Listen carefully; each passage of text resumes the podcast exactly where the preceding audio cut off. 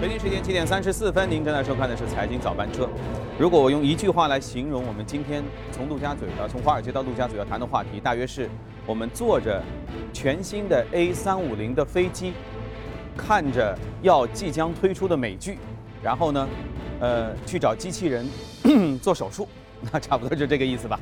这其中云集了这样一些关键词，比如说空客公司最新推出的一个 A 三五零的飞机呢，昨天试飞了。呃，亚马逊要出美剧了，而我们还要来谈一谈的是，在我背后你能看到这个广告，这是一家美国著名的医疗器械的顶级的龙头公司，叫 Intuitive Surgical，呃，它是做机器人手术，也就是在未来，也许我们去做小手术的时候见不到医生，医生出来是一个钢铁侠，说不定是这样。然后我们过一会儿进入这个板块，一起和大家聊一聊。我们先进入从华尔街到陆家嘴。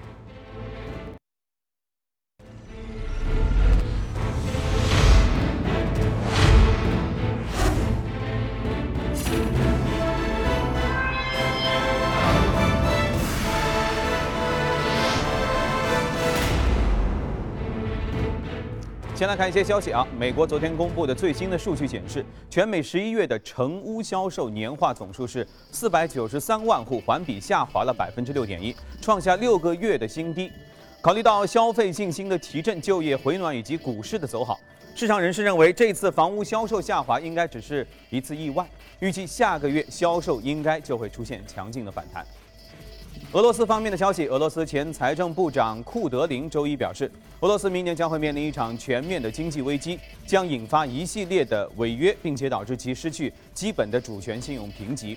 库德林还预计了明年俄罗斯民众的真实收入将会下降百分之二到百分之五，是两二二零零零年以来的首次的下降。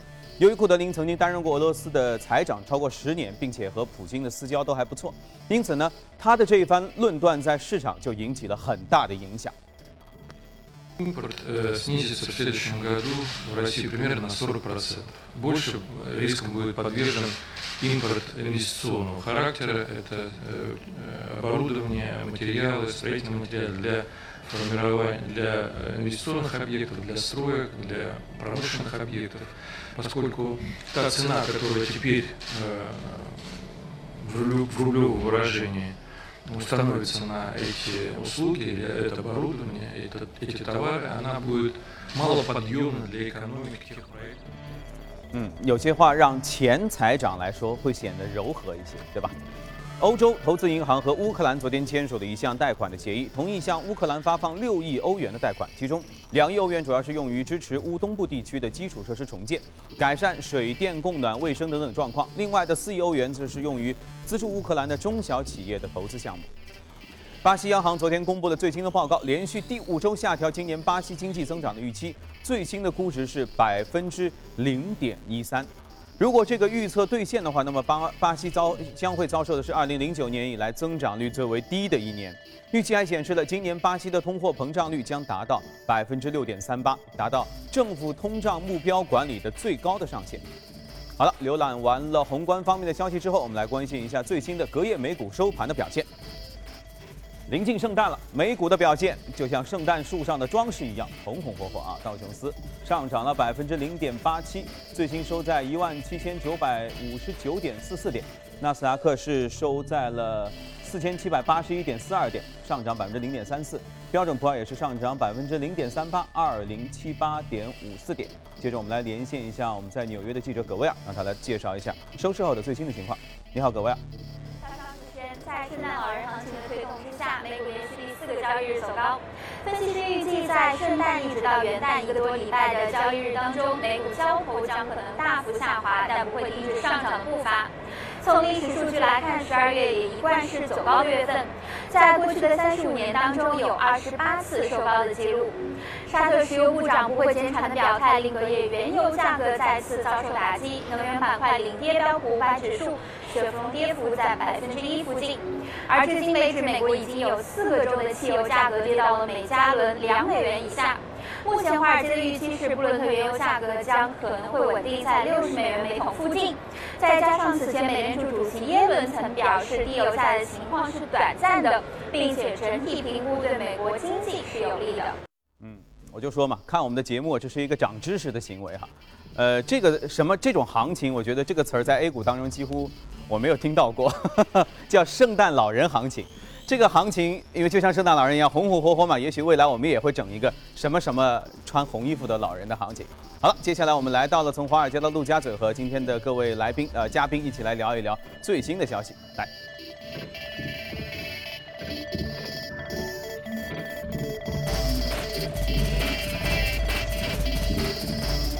好，马上就要到圣诞节了，哎，我们圣诞树还没来是吧？坐在我对面的依然是大家熟悉的国泰基金的基金经理吴向军和我们的小伙伴朱勇，来欢迎二位。嗯，谢谢。好，这个我们前面说了啊，坐新飞机，嗯，然后看新美剧，然后呢去被机器人做手术，是吧？这是涵盖了我们今天要讲要要要来为推大家推荐介绍的几个小的板块哈。我们先来了解一下最新的美股涨幅榜吧。生物技术上涨百分之三十点三，迅雷，这是我们的迅雷是吧？对。这是我们的迅雷啊，两家中概股，两家一嗨租车也是嘛，另外还有两家。哦，一共是三家生物技术都纷纷上榜。嗯。嗯，那吴老师给我们介绍一下，为什么生物技术那么火？呃，生物技术呢，呃，其实这三个公司都是比较小的公司，我们前一段时间也都呃经常看过，就吃药的那个。为什么生物技术每天都是涨幅榜？肯定有几个啊，我们天天在说。因为它都比较小，而且呢，这些公司呢，一般来说一涨就涨得比较多。为什么呢？它都是做一些新药跟新药开发的重大利好。对，它自己本身一般都没有什么收入的这些公司，如果有一定一一定的利好的话呢，都会造成股价大幅度上升，所以说经常进入涨幅榜。当然有时候也会进入比较大的跌幅榜，也就是说，当它的希望比较大的时候，但是它如果希望落空的话呢，它跌的也比较大。就是其实关注他们股票，心跳心脏要强，波动比较大，不强大。一般来说，就是买这种股票的话呢，除非你有特别多的这种呃这个知识，你懂他们非常非常懂。嗯嗯。呃，其实特别懂的话也要小心一点。嗯。呃，一般人来投资的话都是做一个 portfolio 一个组合。嗯。那么里边有涨了很多的，也可能也会跌的很多。但同时的话呢，你如果看好的话，这个整个板块呢会涨得比较好。嗯。过去几年呢，呃，其实生物技术是比互联网涨得还要凶的一个最好的一个板块。嗯。但是风险就更大。对它虽然说风险比较大，但是呢，在呃零八零九年这个经济危机的时候呢，生物技术这板块并没有。跌的大盘那么多，所以说它也是一个，因为它没有一种周期性，它是自己的这么一个板块。而且在最近这几年呢，美国的医药技术呢，它这个比较大的呃这种新研药，有很多的它的这个已经呃变成了这种它的这个呃保护，嗯在最近几年会会这个呃过期，所以说呢，很多新的药这种正在研发的药呢。就被看好，所以说大家都愿意去买这种新的被研发的药，所以说造成整个板块过去几年的涨幅比较大。嗯，那我们还说机器人吧，机器人好像是一个听上去呃高大上的。咱们先说这个迅雷和一开租车啊，这两个。这两个个股今天涨得比较多，超过百分之十八。对对对，这挺有意思。最近一段时间，其实中概股呢跌的比较多一点。那么迅雷昨天晚上是宣布呢，它要呃百分呃呃两千万美金的一个回购。那么止止住它的这个股票的下跌。那么迅雷呃在好像是六月份上市的吧，半年以来呢，股价下跌也比较多，跌了一半左右。那么一黑租车其实跌的也也比较多。对。呃，像我们呃比较熟悉的陌陌呀，最近上市的也是跌了不少。那么最近一段时间，呃，中概股下跌的一个是跟国内的呃这个是国内传导到了美股有一定的关系。另外一个，我觉得更大的一个呃一个关系的还是阿里巴巴的上市。嗯。以前呢，阿里巴巴上市以前呢，可能互联网中这个中小的比较多一点。嗯那么很多小的。投资中小公司的这些投资人看阿里巴巴上市了，他觉得哎呦，阿里巴巴反正是一个最大的互联网公司，嗯。那么那么也就代表中国互联网的一个发展的这个潮流啊，这个整个市场的话都是阿里巴巴就是这么大一个份额，对，我们就干脆买阿里巴巴就算了，就是很多那种中小公司，它估值也比较高的公司，就一下子就退出了。嗯，OK，因为租车我们之前也说过。它是国内第二大的租车公司，第一大是神州，在香港上市。目前这两大公司占到的份额，中国的份额达到将近百分之六十。嗯，整个租车行业，但是分析师还是，呃，我看到很多研报，还是非常看好租车这个行业。我相信你，您怎么看？我也非常看好租车这个行业，但是呢，就是说到底值多少钱，那是另外一回事，对吧？租车行业在中国的发展其实非常非常的快了。那么我们现在有时候出呃出门的话，已经就是开始租车自驾了，对吧？非常非常方便的。那么这个渗透率还是不够。我觉得国外的渗透率非常的高。现在我很多朋友到国外去，基本上都是租车，网上先租车嘛。啊啊，对对对，现在我其实我们看到旅很多旅游网站也提供这种服务。到国外呢，我他可能不组织那种旅游团了，那么我组织这种租车服务，我一有一站式的，所有的从飞机啊到呃 hotel 啊到租车啊都帮你做。那么呃，他这种服务方式呢，也是一种呃比较新的一种旅游方式。现在中国还没有这样子很连贯的一套，没有做到，没有。因为我我在 不同的机场都体验过一嗨、呃神州还有别的租车公司的服务，但是我觉得他们基本上还被排除在挺远的地方，就有时候还要接驳一下等等，有各种不方便。但这也说明其实发展的空间应该还会挺大的。嗯我觉得现在这个大家开车的人越来越多了嘛，那么到异地呃旅游的时候开车，其实这种市场是非常非常大的。嗯，那么。呃，但是呢，像一嗨也好，神州也好呢，他们现在因为发展过快，它并没有赚钱。对，等到他们真正赚钱的那一天呢，我觉得他们的股价会有一定的。这个潜力的中国是比较奇怪啊，刚才我说过，几大的龙头是占据了大部分的市场，十大公司占据了百分之九十几的份额，但是租车公司非常多，有三千多家，所以以后这个竞争怎么一个格局，还得我们来看怎么变化了。嗯，国内好车技也很重要，因为其实从我到外地去开车的这个感受来看，外地的交通那是那才叫交通呢，太混乱了。对对对，所以一定要注意的。好，那么我们先去一下广告，稍事休息之后，我们马上回来。北京时间七点四十八分，我们来关心一组最新的全球公司的资讯。空客公司昨天向卡塔尔航空公司交付了全新的首架 A350 XWB 型号的宽体飞机。空中总裁空客总裁表示，新交付的 A350 飞机对于航空业具有革命的意义，它将重新定义人类的飞行方式。据空客公司的介绍，A350 XWB 是属于空客最新一代的中型远程宽体飞机系列，在乘坐的舒适性、运营效率以及成本效益等等多个方面都树立了新的行业标准。截止到上个月底，新机型已经获得来自世界上四十一家客户的七百七十八架的确认的订单。In fact, we have two big members of the family, the one behind me, the 900, and uh, mid-2017, we will also deliver a stretch version, which is called Dash 1000. We'll have more passengers, we'll have exactly the size of a 777-300ER, which uh, uh, was uh, the reference in this uh, business. And uh, the beauty of a 350-1000 is that we will have 25% less fuel consumption。这位 CEO 在寒风中说话时候，这个冒出的白烟也真是够拼的。呃，但是刚才我在看啊，就是说他说有七百多架飞机交付的时候，我突然间想到了两个字：接机，会不会？法国工程巨头阿尔斯通昨天和美国司法部达成和解，承认其在英国行贿长达八年的控罪，并且同意支付七点七二亿美元的刑事的罚款。而这也是迄今为止美国司法部根据海反海外腐败法对一家企业处以的最高形式的呃罚金的数额。好，再来关心一下大家都喜欢的苹果。对于呃，由于卢布的下跌啊，对美元汇率这个大跌，苹果决定再次将 iPhone 在俄罗斯的价格呢提升百分之三十五。哇，这招够黑的。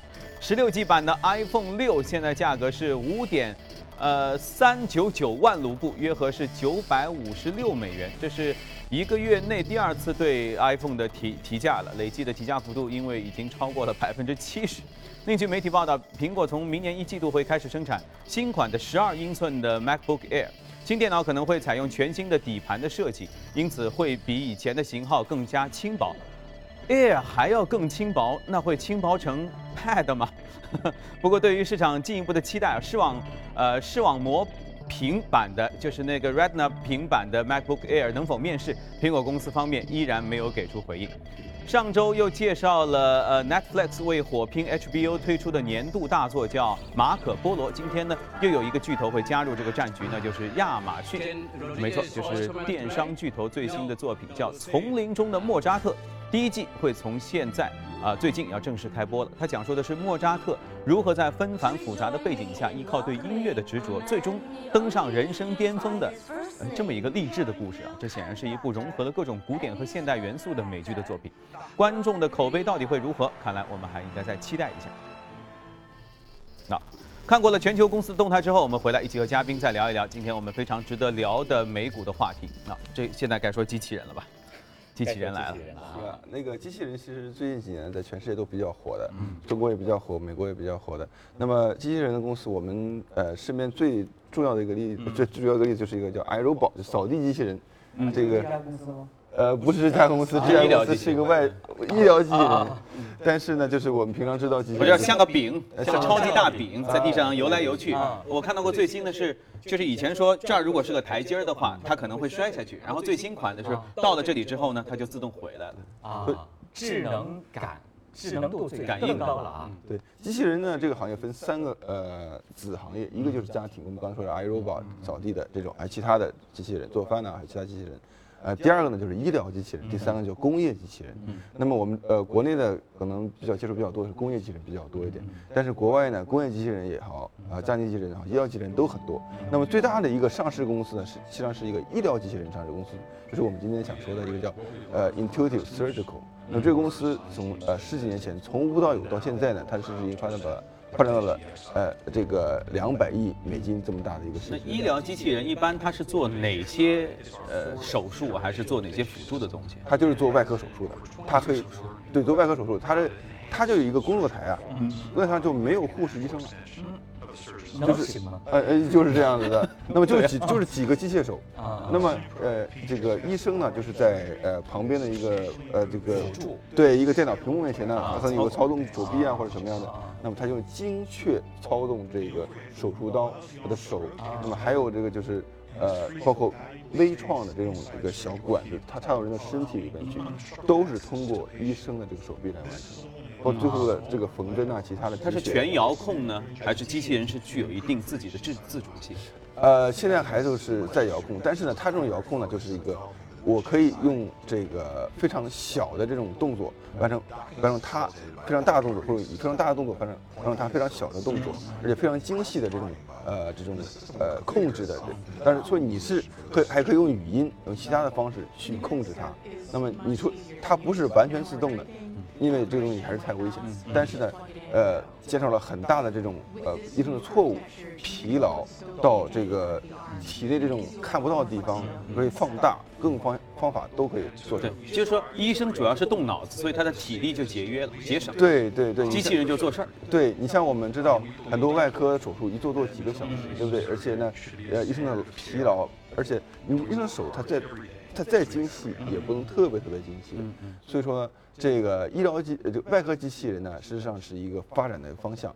这个呃这个行业主要在美国是最多的，欧洲也比较多，现在国内呢也渐渐进入了，因为它也比较贵。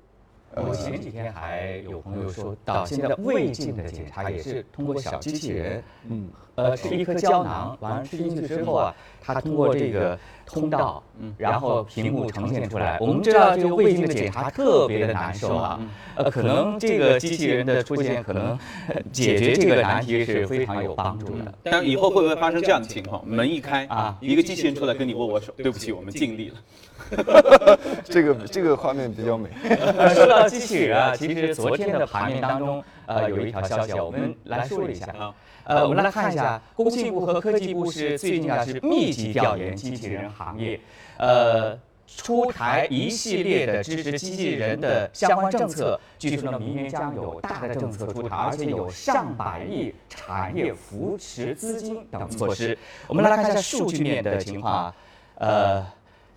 尽管我国从今天开始机器人的发展非常的迅速，但是从这则数据，每一万名工人当中拥有机器人的数量，我国只有二十一台，国际的平均水平五十五台，最高的韩国达到三百七啊三百四十七台，可见啊我国发展机器人的空间非常的大。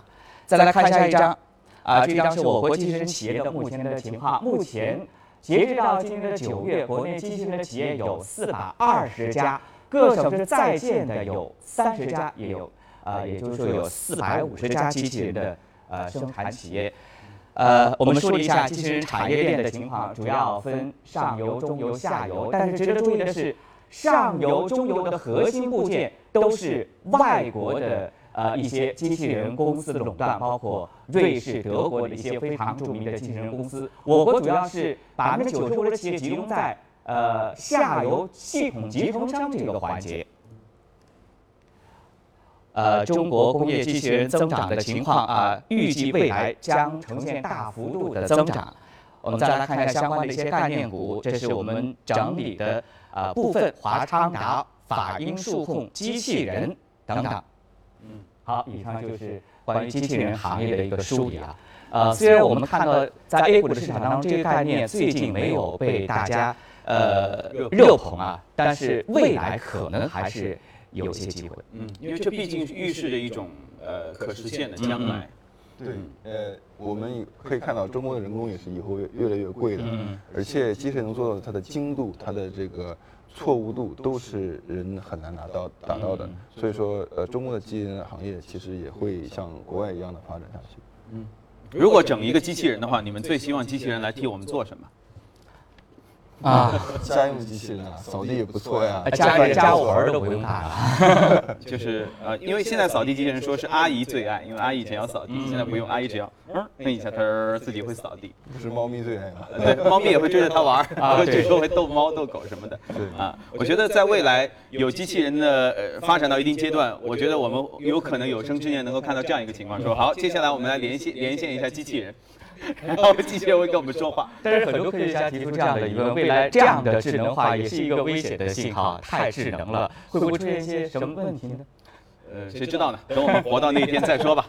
好，谢谢今天的两位嘉宾，谢谢吴向军，谢谢朱勇，和我们今天在一起聊到的这个话题。再过几天就是圣诞的美国的行情了，是吧？哦，圣诞节行情已经到，它是几号要开始休是？二十五号，他们要休息一天。休休息一天，二十四号休息半天，二十六号就周五呢，呃，正常工作。OK，好，那我们也可以正好一起来欢庆一下圣诞的假期。别走开，稍后我们继续回来。